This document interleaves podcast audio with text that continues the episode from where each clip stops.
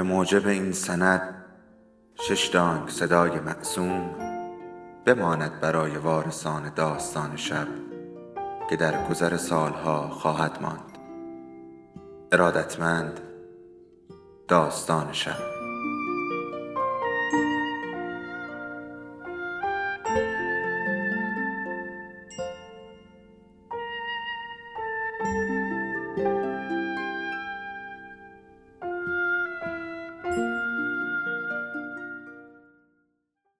بود یکی نبود.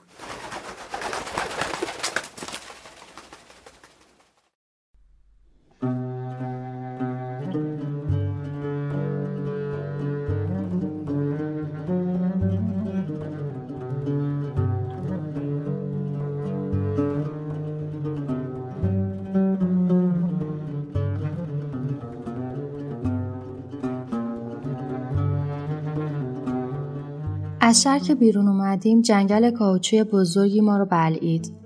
میکسن از آینه ماشین تو نخ ما رفته بود و سعی می‌کرد بفهمه چه حماقتی باعث شده کشوری که هواش خنکه رو ول کنیم و بیایم تو دل استوا. جایی که گرماش بیداد می‌کرد. انگار همیشه یه کلاهخود آهنی داغ رو سرت باشه و صورتت رو بسوزونه و چشات رو کور کنه. از صورت بیزی زردش معلوم بود که داره تو دلش به ریشمون میخنده. براش گفته بودیم اومدیم اینجا تا ما در سالارایی رو که واسه مردا قد یه دونه برنج هم اهمیت قائل نیستن و ببینیم. میکسن دوتا زن رسمی داشت و دوتا سیقه ای. ازم پرسید شما این زنها رو چی صدا می‌کنین؟ توان. بعدا فهمیدم که توان به زبان مالزی آقا معنی می‌داد. میکسن توریستای زن و مرد رو به همین اسم صدا می‌زد چون معتقد بود بین زن و مرد خارجی هیچ فرقی نیست. واسه چندمین بار گفتم مادر سالار اما من این اسم رو روشون نذاشتم تو همه دنیا به همین اسم میشناسنشون تو اروپای شما مادر سالار وجود نداره؟ چرا؟ ولی کسی واسهشون کلم هم خورد نمی‌کنه و تحویلشون نمی‌گیره. یکی از دوستام که کوالالامپور نشین بود با یه مادر سالار ازدواج کرده. البته این زن تو جنگل به دوستم تجاوز کرده بود و چون بد قیافه نبود و پنج تا مزرعه برنج داشت دوستم باهاش ازدواج کرد. تو اروپا هم از این اتفاقا میافته؟ آره خیلی زیاد. روزای اول زنه نمونه یه زن خوب بود. کار سنگین رو زنه می‌کرد و تنها مشکل این بود که هرچی دوستم از سر کار در می آورد می‌رفت تو جیب اون. کم کمک خلق و خوش عوض شد و درخواست طلاق کرد. زمین و پولا رو واسه خودش نگه داشت و دوستم رو فرستاد خونه مادرش. تو اروپا هم از این اتفاقا میافته؟ آره آره خیلی زیاد. پس شما چرا واسه دیدن زنای اینجا این همه راه رو اومدین؟ چون زنای اینجا واقعا مادر سالارن و مثل زنای غربی ادا در نمیارن و فیلم بازی نمی‌کنن. این زنها قابل احترامن. ماشین تند تیز رو جاده‌ای که آمریکایی‌ها موقع جنگ ساخته بودن جلو می‌رفت. درختای کاوچو مثل یه ارتش منظم و هم اندازه به نظر می اومدن. درست مثل یه خواب که پر بود از درختای نقره‌ای. هر درخت زخمی روی تنش داشت که کاوچو از اون توی ظرف میریخت. درختها عین ستونای کلیسایی که تا بی نهایت ادامه داشت قد کشیده بودن. برگا تو 60 متری زمین بودن و سقف سبزی شده بودن روی سر هر کی از جنگل بگذره. انگار خورشید از گنبد یک کلیسا به زمین بتابه. کارگرا زیر تیغ آفتاب تونتون شیره غلیز درختها رو تو بشکه های بزرگ خالی می‌کردن. مردای قد کوتاه ورزیده‌ای بودن که لخت کار می‌کردن و فقط یه چیزی مثل لنگ کمر تا ساق پاشون رو میپوشوند. میکسن برامون گفت که اغلب این مردا پسرها و شوهرای همون زنایی که من مادر سالار صداشون می‌زنم. بعدش اضافه کرد که احتمالا اکثرشون به سرنوشتی عین سرنوشت دوست کوالالامپوری اون دوچار میشن. میکسن وقت حرف زدن مدام میخندید و خندش مثل خنده تمام اهالی دیگه مالزی بود. تو خنده این مردم همه چیز پنهون بود. نفرت، تعجب و خشم. وقتی براش گفتم که تمام مادر سالار آدمای بجنسی نیستن و تنها روش زندگی اونا با زنایی که اون عقد و سیغه کرده فرق داره حرفم رو قبول کرد اما گفت اما این روش غیر منطقیه. چرا؟ جوری که تو با زنات رفتار می‌کنی غیر منطقی نیست؟ آخه من یه مردم. توضیح دادن چیزایی که از مادر سالا را می‌دونستم واسه میکسن سخت بود. مثلا نمی‌شد حالیش کرد که قدرت اونا بیشتر به مال و منالشون تکیه داره. زمینایی که دارن مال خودشون اون زمینا رو فقط واسه دختراشون به ارث می‌ذارن و بچه های پسر رو داخل آدم به حساب نمیارن. فقط با یه مرد ازدواج می‌کنن و بهش وفادار باقی میمونن. اسم خانوادگی مرد رو روی خودشون نمی‌ذارن و اسم خانوادگی مادر خانواده بعد اسم بچه ها میاد. بعد از ازدواج با شوهراشون زندگی نمی‌کنن.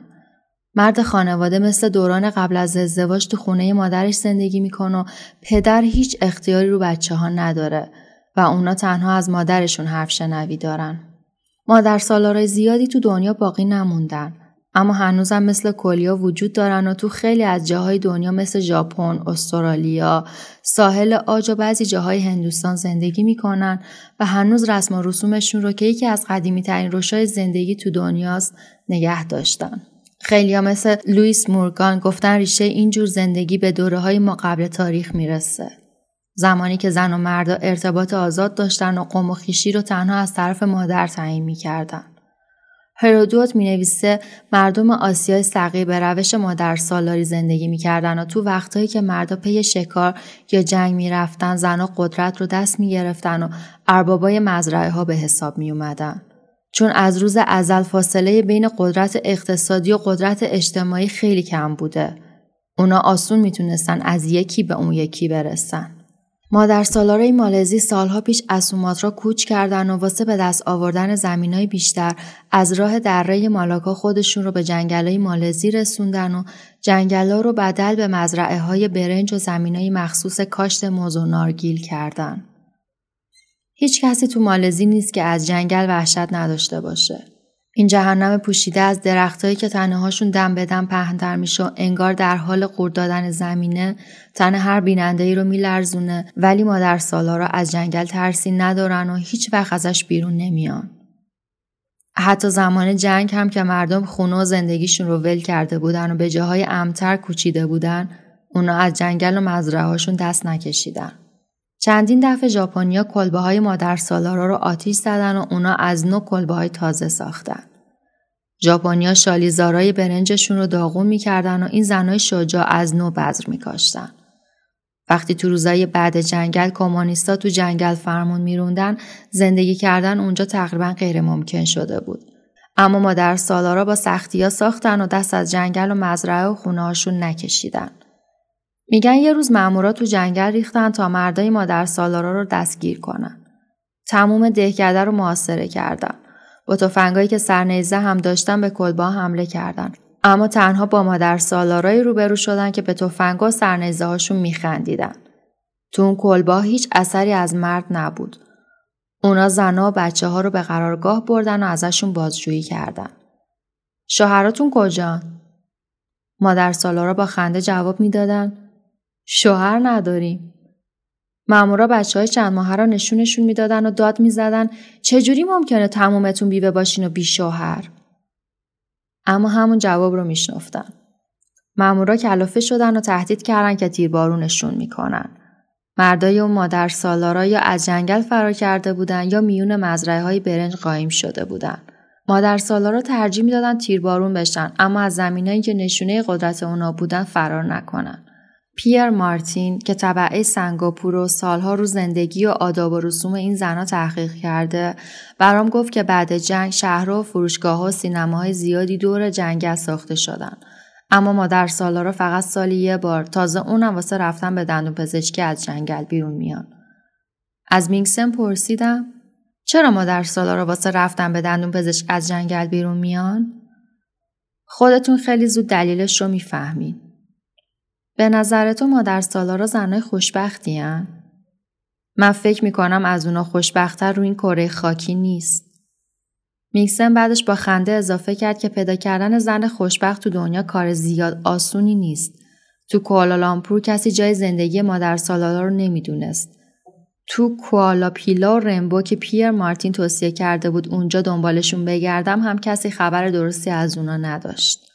خوشبختترین زنهای زمین یه نشونی درست حسابی از خودشون نداشتن.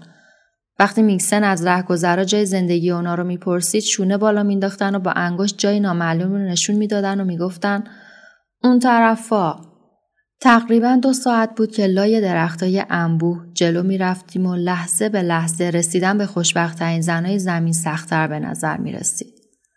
داشت کم کم باورمون می شد که همچین زنای اصلا وجود خارجی ندارن. تو همون لحظه ها بود که سرنوشت یا تقدیر تو جایی به اسم سورنبو کازم خان رو سر راهمون گذاشت. اون برامون گفت که مادر سالارا افسانه نیستن و باید بین درختهای جنگل دنبالشون بگردیم. پس ماشین و راننده رو ول کردیم و با دوچرخه دنبال کازم خان را افتادیم توی دل جنگل. جنگلی که هر لحظه انبوهتر و ترسناکتر می شد. کازم خان برامون گفت ساختن این جاده دوچرخه رو کار ارتشه که زمان جنگیدن با کمونیستا ازش استفاده می کرده. البته تو اون موقع پهنای بیشتری داشته و ماشینای ارتشی می‌تونستن ازش رد شن. اما جنگل تو گذشت این سالا اون رو تنگتر و تنگتر کرد و فقط همین کوره راه رو ازش باقی گذاشته. به نظر کازم خان فقط موجودای جون سخت و خوشبخت می‌تونن تو همچین جنگل ترسناکی زندگی کنن. انگار داشت کم کم از اینکه تو این جای دور افتاده وحشتناک بلد ما شده پشیمون می‌شد و زمزمه می‌کرد که تو جنگل جز میمون و پلنگ جونور دیگه زندگی نمی‌کنه. از یه پل چوبی رد شدیم و به یه جای مزرعه شکل رسیدیم و خونه های مادر سالارا از دور پیدا شدن. خونه هایی که سقفشون از برگای نخل و کاه بود و دیواراشون از آلوورای سیاه. کل خونه رو ستونای سمتری ساخته شده بودن. کازم خان برامون گفت خونه ها رو بالای بلندی می سازن تا از خطر سیل محفوظ بمونن و بعدش اضافه کرد که تو موقع سیل این کار هیچ کمک به برپا موندن خونه ها نمی‌کنه. بعدش اضافه کرد که تو موقع سیل این کار هیچ کمکی به برپا موندن خونه ها نمی‌کنه. از پنجره یکی از خونه ها صدایی مثل صدای چرخ خیاطی شنیده می‌شد و از دورتر صدای آهنگ انگلیسی. زیر یه آلاچیق دوتا زن داشتن برنج میکوبیدن تا ازش آرد برنج درست کنن. ظاهر این ده فرقی با ده های دیگه که تا حالا دیده بودم نداشت. کازم خان به زبون مالزیایی چند تا جمله با صدای بلند رو به ده فریاد کشید و بعدش اون دوتا زن دست از کوبیدن برنج کشیدن. سوزن گرامافون از رو صفحه موسیقی کنار رفت و اون صدای عجیب که به صدای چرخ خیاطی میمونست هم قطع شد. زنا آرد برنج رو از دستاشون تکوندن و رفتن تو نخ ما. چند تا زن دیگه یهو از بین شاخه بیرون پریدن. یکی از اونها اینهو یه میمون از درخت نارگیل پایین اومد اون یکی با چند تا جهش بلند از یه کلبه پرید بیرون. همه صف بستن و مشغول تماشا کردن ما شدن. چقدر واسه پیدا کردنشون سختی کشیده بودیم و حالا با لباسای زرد و بنفش و قرمز روبرومو واسطاده بودن. لاغر بودن و کوتاه، انگار به ترتیب سن صف کشیده بودن. نفر اول صف یه پیرزن چروکیده بود که به نظر صد ساله می اومد. به دومی می‌خورد که هفتاد سالی داشته باشه. سومی حدود پنجاه و چهارمی دروبر سی سالش بود. همه زنها بجز اون پیرزن صد ساله و چند تا دختر بچه که اون دورو بودن حداقل یه دندون با روکش طلا داشتن که عکس یه قلب روشون بود. به نظر می اومد که زنای اون ناحیه تو چل سال قبل خیلی عشق دندون طلا داشتن. ظاهرا آروم به نظر می اومدن و تنها نگاه اون پیرزن تهرنگی از صحنه رو با خودش داشت. هیچی نمی گفتن.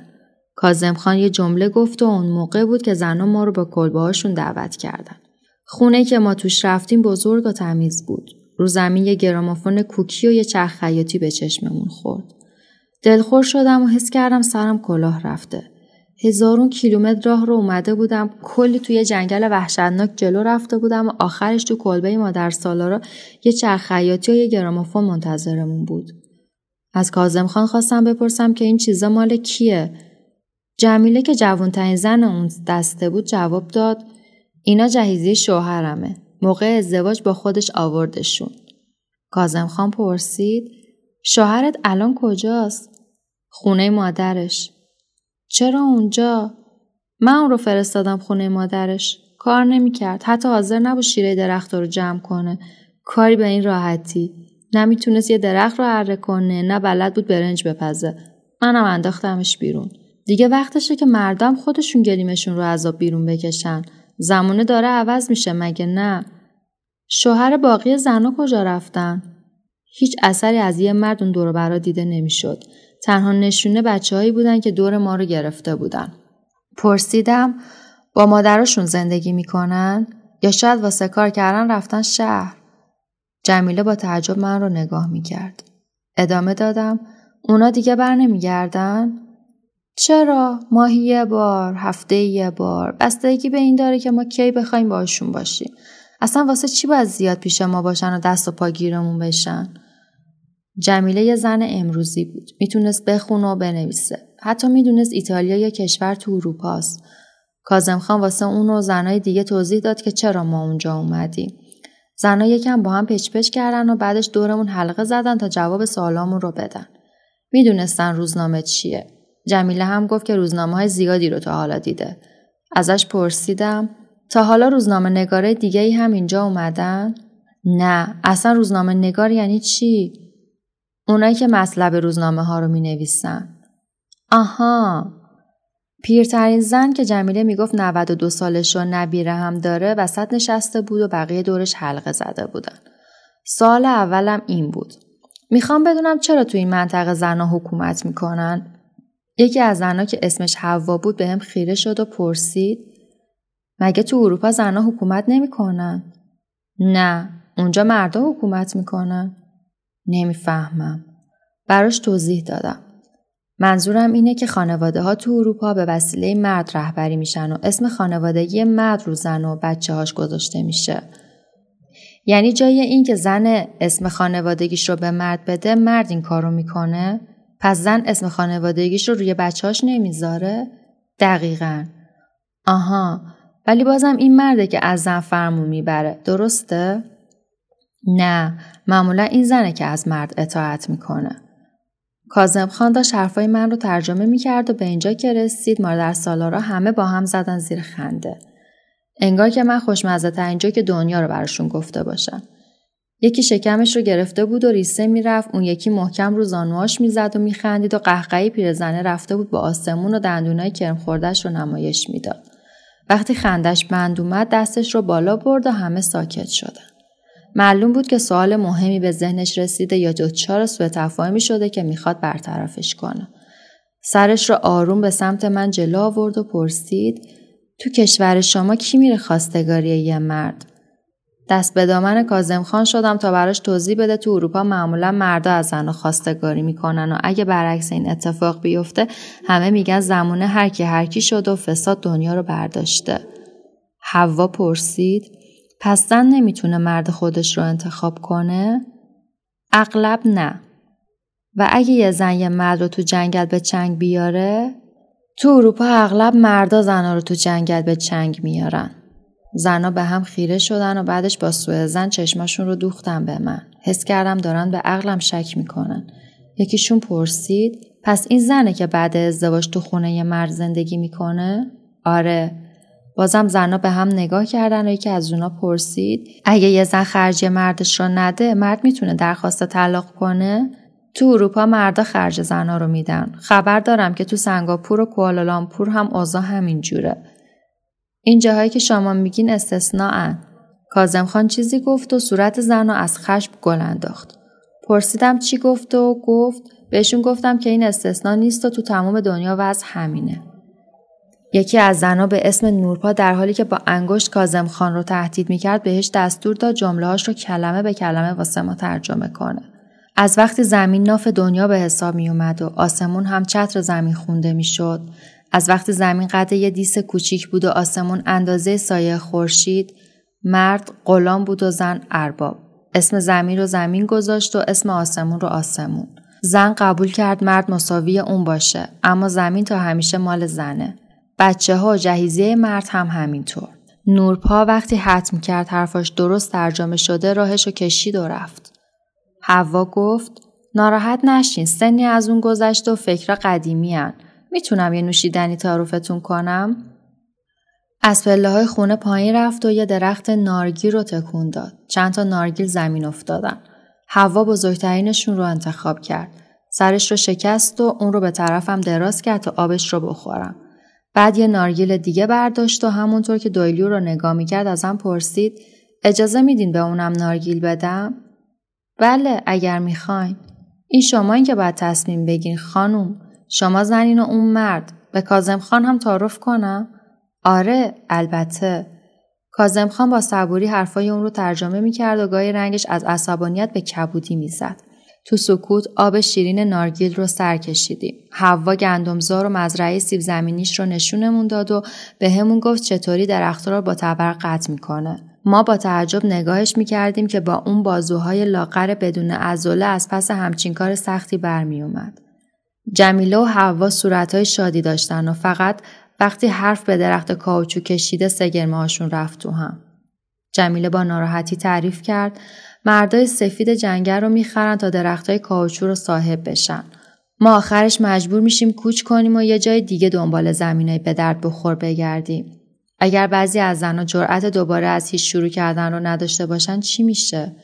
پسرامون باید با دخترای بی زمین و مزرعه ازدواج کنن. من آینده پسرم جنوس رو روشن نمی بینم. جنوس تنها پسر این خانواده است.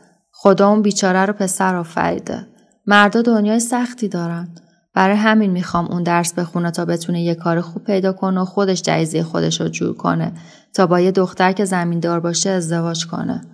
تا حالا سه تا دندونم رو خرج این کار کردم. پرسیدم چی گفتی؟ هوا دهنش رو وا کرد و گفت ببینین روکش طلای سه تا از دندونام رو فروختم. دندونای ما بانک ماست. یه جور پس انداز. زمینای من مال دخترامه اما تنها دارایی پسرم روکش دندونای منه. هر وقت پول لازم داشته باشم میرم کوالالامپور و روکش یکی از دندونام رو میفروشم. یکم سخته اما اشکالی نداره. با پول دندونا واسه جانوس بزرگترین عینک کوالالامپور رو خریدم. موقعی که به جاده آسفالت رسیدی مینگسن پرسید از مادر سالارا خوشتون اومد؟ بله پسندیدمشون. پس آدمای بدجنسی نیستن؟ ماشین را افتاد به طرف کوالالامپور و داشتم بدم بیشتر از اون جنگل عجیب و رویایی که نه تو زمستون میمرد و نه تو بهار جوونه می‌زد دور می‌شد. حس می‌کردم دارم از جایی میرم که همیشه تو خوشبختی باقی میمونه. رسیدیم به کوالالامپور. اونجا یه مسئول دولتی ازمون گله کرد که فقط زنای ما در سالار مالزی رو دیدیم. بعد اضافه کرد که خوشبختانه تنها ده تا قبیله از اون زنها باقی موندن که اونا هم سال به سال کمتر میشن. دولت سعی می‌کنه اونا رو به طرف یه زندگی امروزی بکشونه چون باعث خجالته که تو کشور متمدن مالزی هنوز زنای وحشی مثل اونا مونده باشن. این زنها حتی از حق رأی خودشون تو انتخابات ها استفاده نمی‌کنن و عقیده دارن رأی دادن به مردای کار احمقانه است و فقط باعث میشه که یه عده ظالم به قدرت برسن. دفتر اون مسئول دولتی دستگاه تهویه مطبوع نداشته واسه همین وقتی دهنش رو وامی کرد آدم چندشش می‌شد. از اونجا به سمت سنگاپور را افتادیم. جایی که چینیایی مایه دار با زنای مختلفشون تو کاباره های شیک میرقصن و کامیونای لب به لب از بستای کاوچو رو که به قیمت تمام دندونای امثال هوا تموم میشن بار کشتیایی باری می‌کنن. مسافرت به سنگاپور تقریبا یه شب طول کشید و تو تموم راه بارون تندی میبارید. میکسن برامون برنج پخته بود. موقع خوردن اون برنج به هوا فکر می‌کردم که واسه خریدن بزرگترین عینک کوالالامپور برای پسرش به مطب دندون پزشک می‌رفت و روکش دندوناش رو برمیداشت.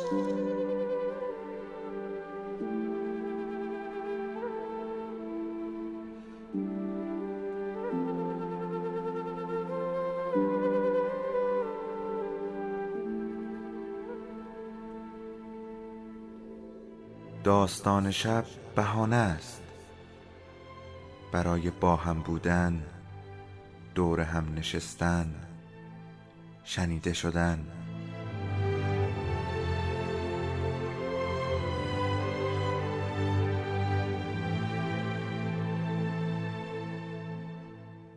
صدای افسانه ها رو میشنویم.